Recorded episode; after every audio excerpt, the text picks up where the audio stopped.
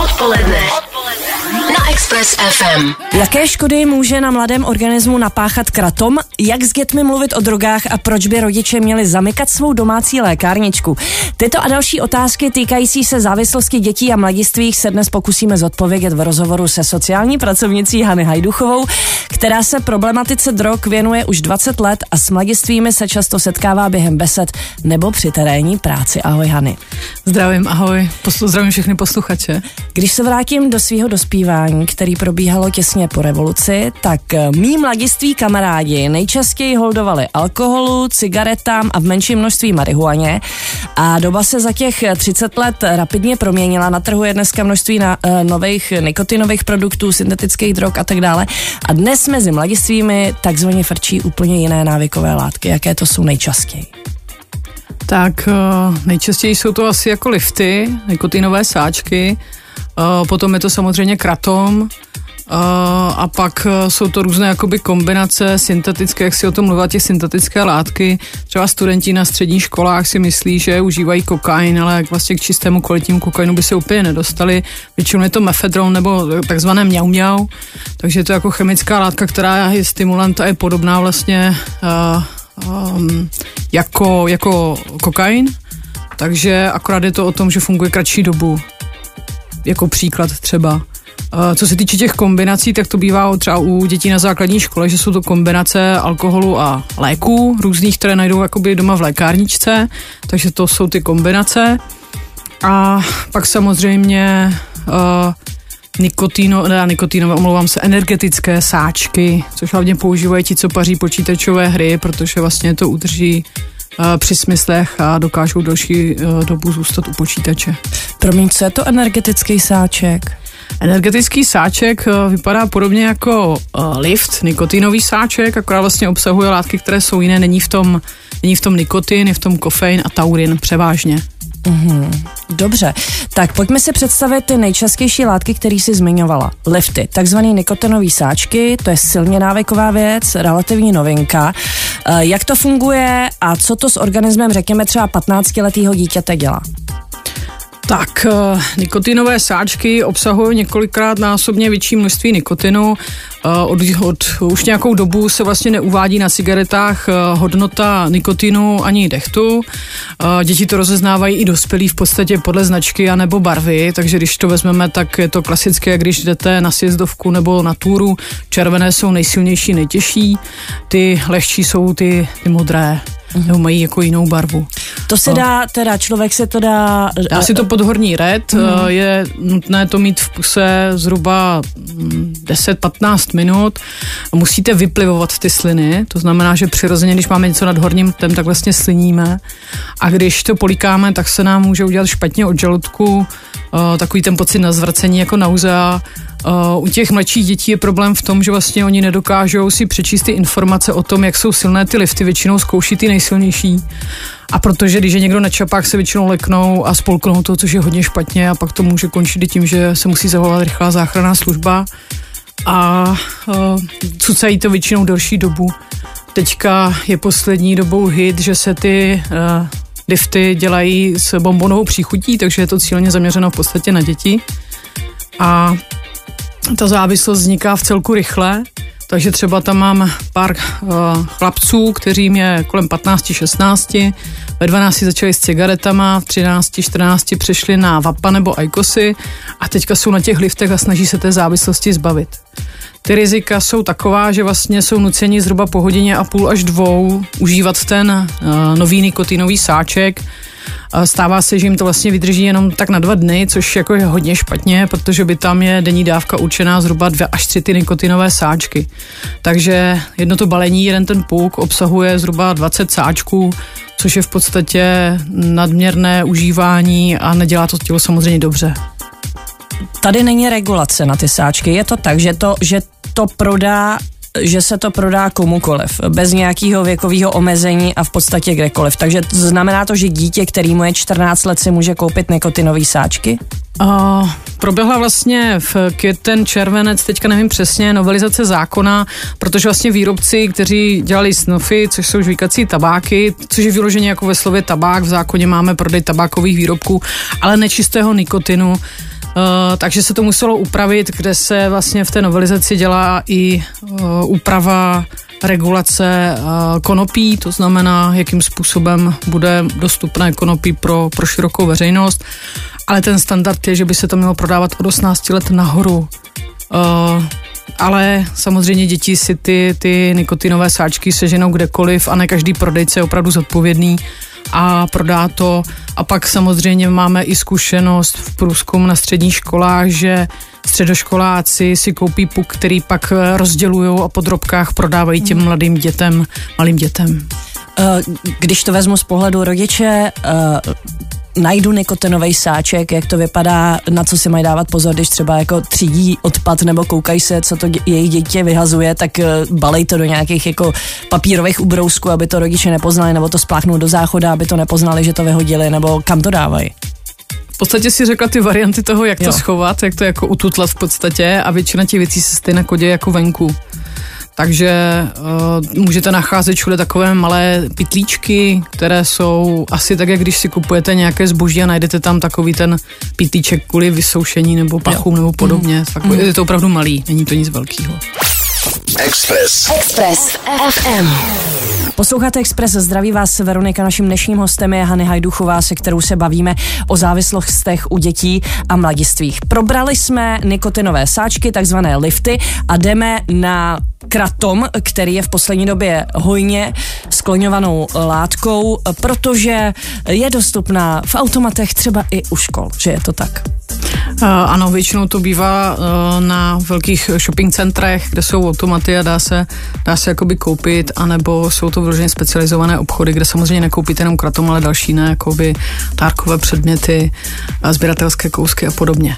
Kratom se pije jako čaj, což znamená, že uh, rodiče doma by mohli myslet, že jejich dítě popíjí nějaké matéčko nebo něco takového, je to tak? Uh, úplně ne, ten kratom má specifickou chuť, mají takovou hodně jako nahořklou, když ji ochutnáte uh, za sucha v podstatě, tak vám to nebude chutnat a vlastně nechápete, proč to ty, ty uživatele vlastně jako si dávají. Uh, velkým hitem to bylo prostě vysokoškoláky, kteří se učili na během zkouškového období, že jim to pomáhalo se soustředit. V malé míře kratom funguje jako stimulant, to znamená, že vás to nakopne a máte pocit, že jste víc jakoby energičtí, soustředění a podobně.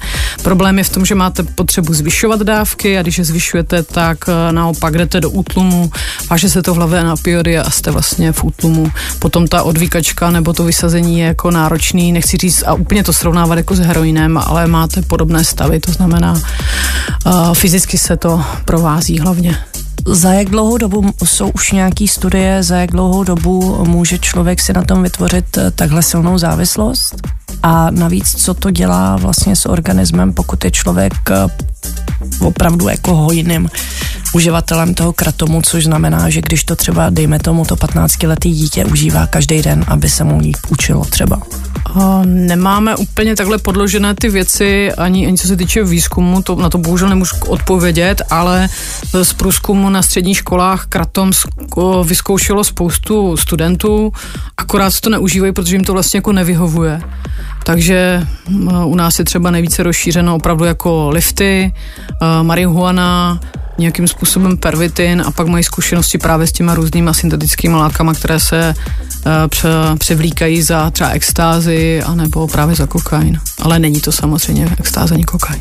Další látka, uh, se kterou se rodiče možná setkali uh, v v nějakém rozhovoru, hovoru nebo zachytili různě a docela je to veliký strašák a to je takzvaná tekutá extáze, GABA na párty může se stát, často se stává, že slečnám přestane v drinku něco, co tam nepatří. Ano. Můžeš o tom něco říct? Jak je to častý? Uh, myslím si, že je to častý v momentě, kdy se opravdu jako mají takový jako průzkum ti, co to zneužívají, to znamená, že chtějí vlastně omámit ty, ty mladistvé, tak e, mají vytipované jako místa, kluby a podobně, kde, kde se jakoby pohybujou. Ze základní věcí, kterou říkáme na besedách, je to, že si hlídat svůj drink, když jdu s kámoškou, prostě ať mi to pohlídá ona, nebo si ho vezmu sebou. Netýká se to jenom holek, ale i kluků. Brát si ho přímo od barmana asi. A dívat se na barmanovi na ruce, protože se občas stává, že i barman jako spolupracuje s tím takzvaným gangem, a, takže je nutné jakoby fakt se dívat i na té ruce, co tam opravdu dostáváte, abyste byli jakoby v klidu a není to jenom u těch mladistvých, ale může se to stát vlastně i dospělým. My máme nějakou čerstvou zkušenost z předslavy, kdy, kdy vlastně bohužel to pro tu 17 letou holčinu nedopadlo dobře a, a našli vlastně pohozenou v lese, kde byla vlastně uh, zemřela.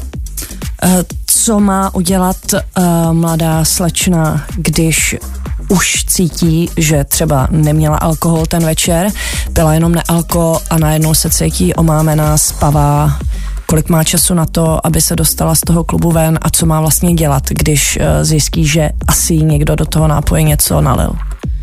To se strašně těžko odhaduje.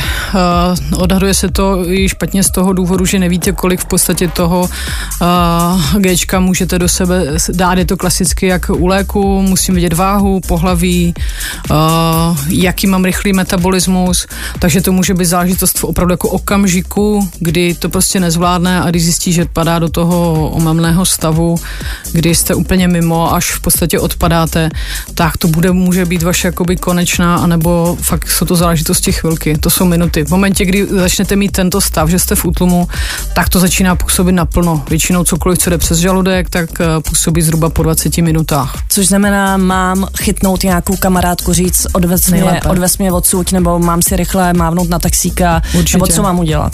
Všem do... prostě dostat se ven. Ano, všem doporučuji mít v telefonu jako základ aplikaci záchranka, kde máte i pokyny, jak poskytovat první pomoc, ale v momentě, kdy zmáčknete tlačítko, tak vlastně vás přes GPS zachytí záchranný systém a přijedou v co nejkratším čase. Uh-huh. Nedoporučuji tomu, protože jste třeba turisti v horách, ale jako kdekoliv ve městě se vám to může stát a oni na to reagují, protože máte tu aplikaci, kde máte napsané základní údaje a uh-huh. je to pro ně snažší a rychlejší. Express. Express.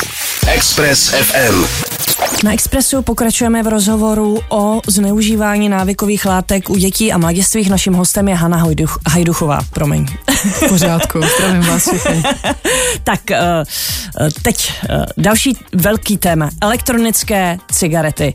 Ať už třeba ty jednorázové, strašně často potkávám na ulicích opravdu mladý, mladý lidi, který si dávají různé melounovky, kokosovky, malinovky a tak dále, tak se hezky jako dýmají.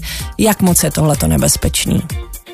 Elektronická cigareta byl skvělý vynález k tomu, aby lidi přestali kouřit klasické cigarety, kde spalujeme zhruba nějakých 6 tisíc látek tím kouřem a tím vším vlastně, čím je napuštěná ta cigareta. Takže to mělo pomoct těm lidem, kteří si chtějí jako odvykat od klasických cigaret.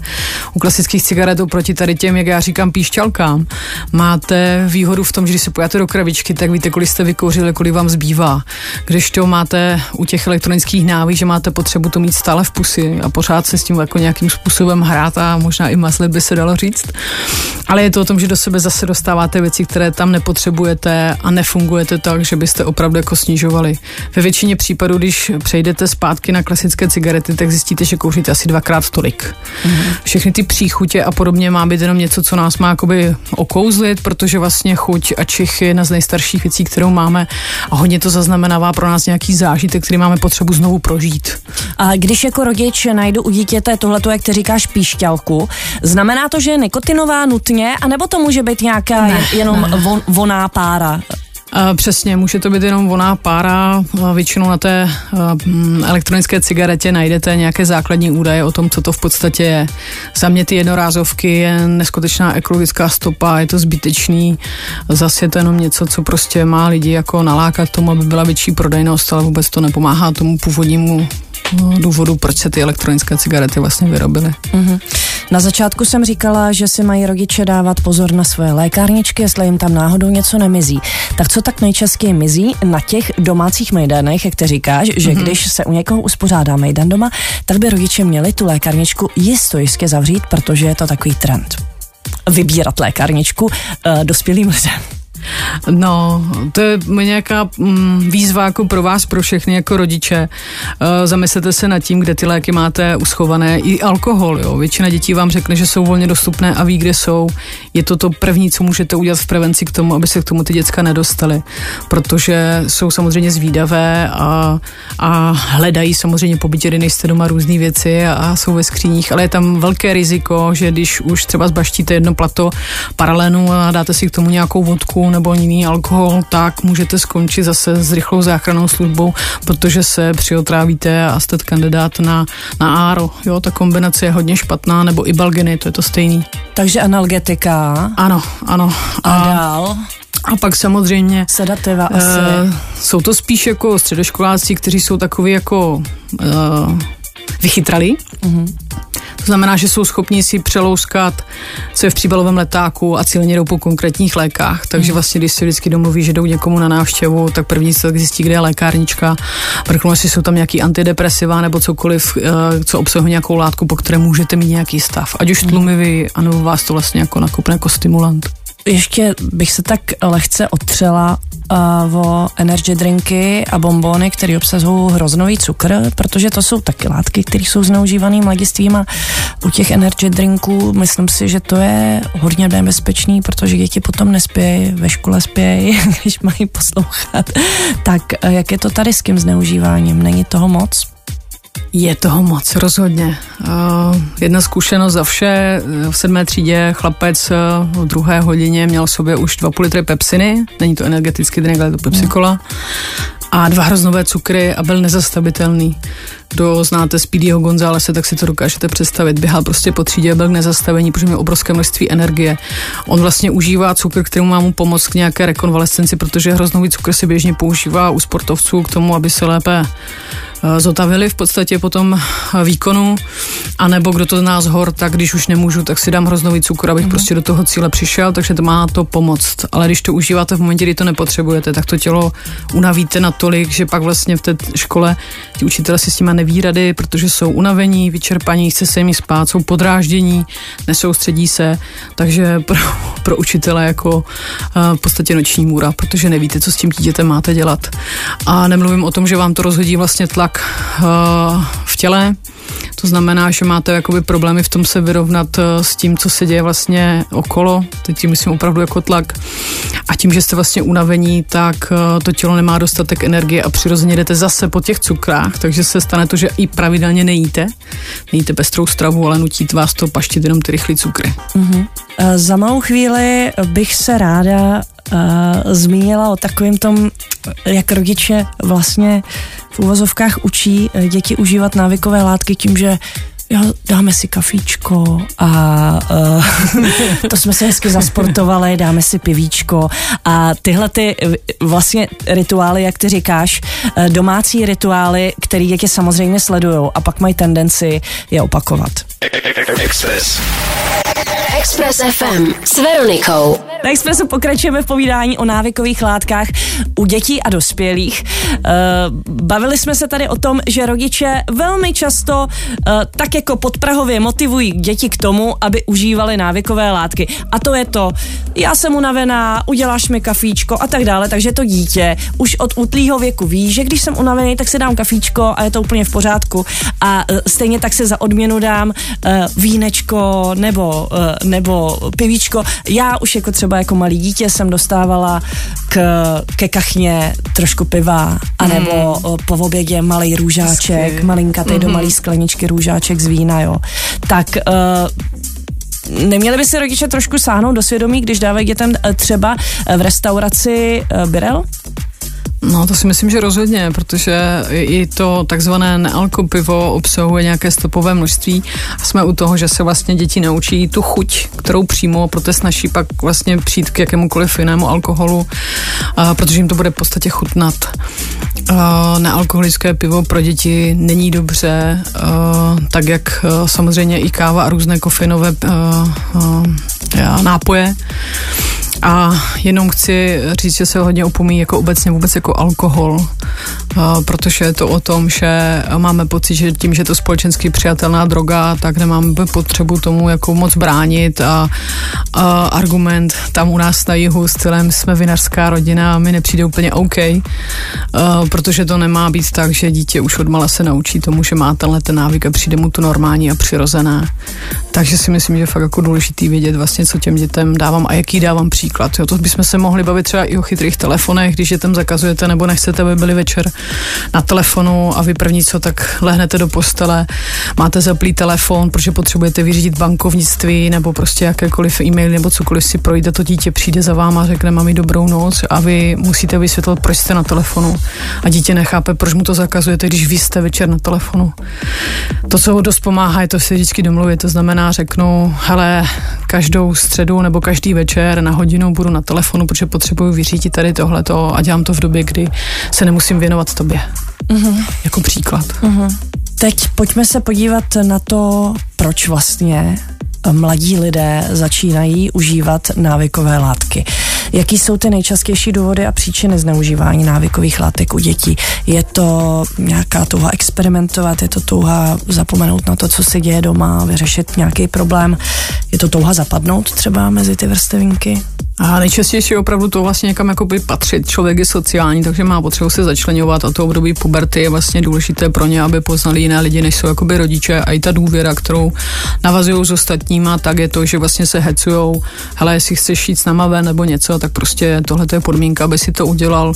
Ve spoustě věcí se to žene různých jako extrémů a výzev, které běží na TikToku, Instagramu a různých jakoby sociálních sítích, kdy ty děcka prostě jsou ochotní udělat spoustu věcí jenom proto, aby někam zapadly, takže to není v prvořadě o tom pravoplánově, že jako já chci užívat, ale je to o tom, že chcete patřit jako někam, kde ta pozornost je a neřeší se klasické provozní domy, uh, provozní věci, když přijdete domů ze školy s stylem, že se jenom mamka se ptá, jak se máte a, a ti to končí, protože dělá milionů uh, jiné práce, které jsou potřeba k tomu, aby se zajistila domácnost a to dítě se vlastně cítí jako odstrčeno. Fungujeme na štěstí a na lásku a když to nemáme, tak to potřebujeme čímkoliv jiným nahradit. A tyhle ty látky, jako jsou drogy, anebo nějaké závislostní chování, jako obecně, nám pomáhá k tomu, že máme pocit nějakého uspokojení a té uh, uh, uspokojení té potřeby, kterou potřebujeme, buď to štěstí nebo tu lásku. Máš vypozorováno, že když se bavíš s dětmi nebo s mladistvými, kteří jsou už opravdu nebo které jsou už opravdu závislé, eh, tak tam byl vždycky nějaký problém v rodině, ať už třeba dobře zajištěný nebo situovaný rodině, že se příliš nevěnovali tomu dítěti, anebo nějaký sociální problém, že to byla třeba matka samoživitelka, neměla čas na to dítě, nebo, nebo se cítil ten, to dítě nějaký prostě odstrčený, nebo nedej bože zneužívaný. Co je vlastně ten jako nejčastější nejčastější spouštěč u dětí a mladistvých, u, se, u, se kterými ty se setkáváš eh, s návykem? Nedá se to úplně říct přesně, nebo co jako nejčastější, hodně to nějakých jakoby eh, předsudcích, které jsou, rozhodně to není tak, že bychom pracovali jenom s dětma, nebo i s dospíma, kteří jsou z nějaké jakoby, z nějakého postavení, jo. Eh, většina z nich má práci, má i bydlení, řeší v podstatě ti, co mají závislost, tak řeší obyčejné věci, které řešíme my, to znamená jakoby bydlení, vztahy, dluhy, chci něco koupit si, mám nějaký sny.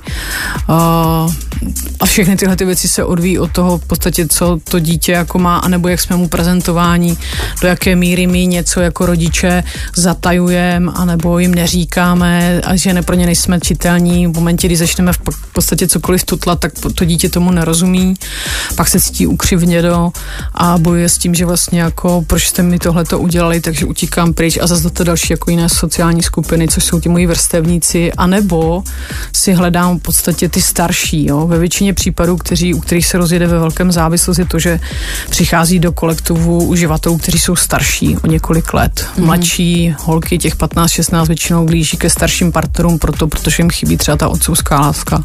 Jo, takže to je pro mě nějaká jakoby nová autorita, uh, starší spolužák, dejme tomu, ke kterému zlížej a kterýmu se chtějí v uvozovkách zalíbit a nebo se Nemusí to být úplně nutně zalíbit, ale spíš je to o tom, že on se o ně stará. Mm. Ona dostává v ten momentu lásku a tu pozornost, kterou mm. potřebuje těch rodičů, ale spousta rodičů je v podstatě fakt ve stresu a v tom presu, co se děje okolo k tomu zajištění a fungování a vůbec si rozumění ve svém vztahu.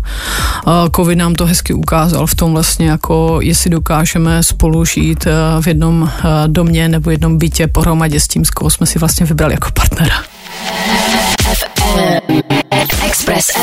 Na Express FM posloucháte rozhovor s Hany Hajduchovou, sociální pracovnicí, která se zabývá problematikou zneužívání návykových látek u dětí a mladistvých.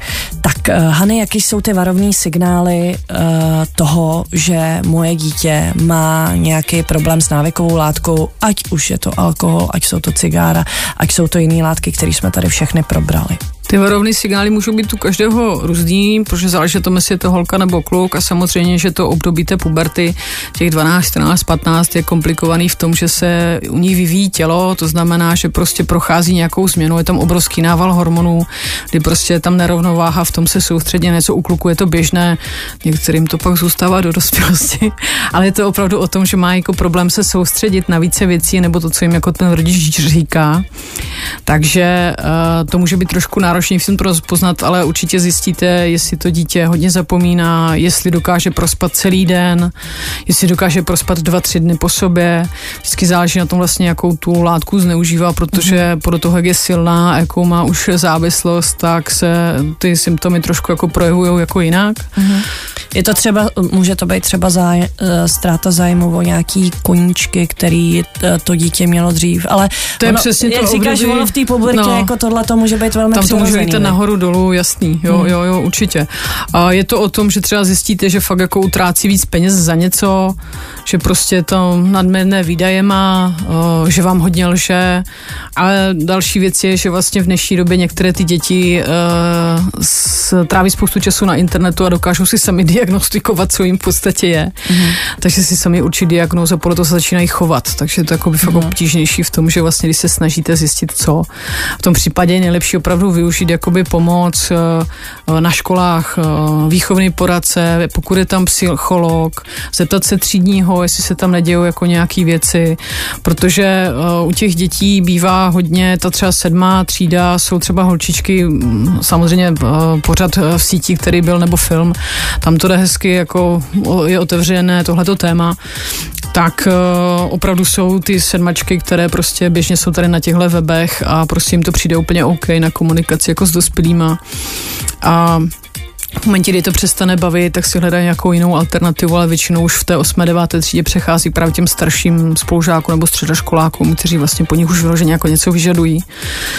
Takže si myslím, že je důležité mít opravdu ten zájem, najít si prostě čas, kdy si s dítětem denně sednete třeba na 4 hodinky jenom a zeptáte se a v klidu zastavíte se, nevaříte u toho, neuklízíte. My ženy jsme super ženy, zvládáme víc věcí, ale zastavit se a být tam opravdu pro to dítě aby mělo tu pozornost. O to víc, když eh, dítě má víc sourozenců, tak je to náročné. A samozřejmě náročné i pro vás, jako na váš čas. Když máte třeba tři děti, tak najít si na každého denně jako čtvrt hodinku nebo půl hodinku je v celku jako těžký. A nebavím se o učení a úkolech. Opravdu si jenom sednout a pobavit se ahoj a, a jak se máš a co novýho, líbí se ti kluk nebo nějaká holka, nebo jak to máš vlastně a mít ten přirozený zájem, protože pak ty děti vlastně šahají a hledají si tu pomoc někde jinde. A když už uh, teda zjistím při takovémhle hovoru, že moje dítě je skutečně fyzicky závislý, ať už třeba na těch liftech, na nikotinových sáčcích, nebo na tom kratomu, co nás společně bude čekat.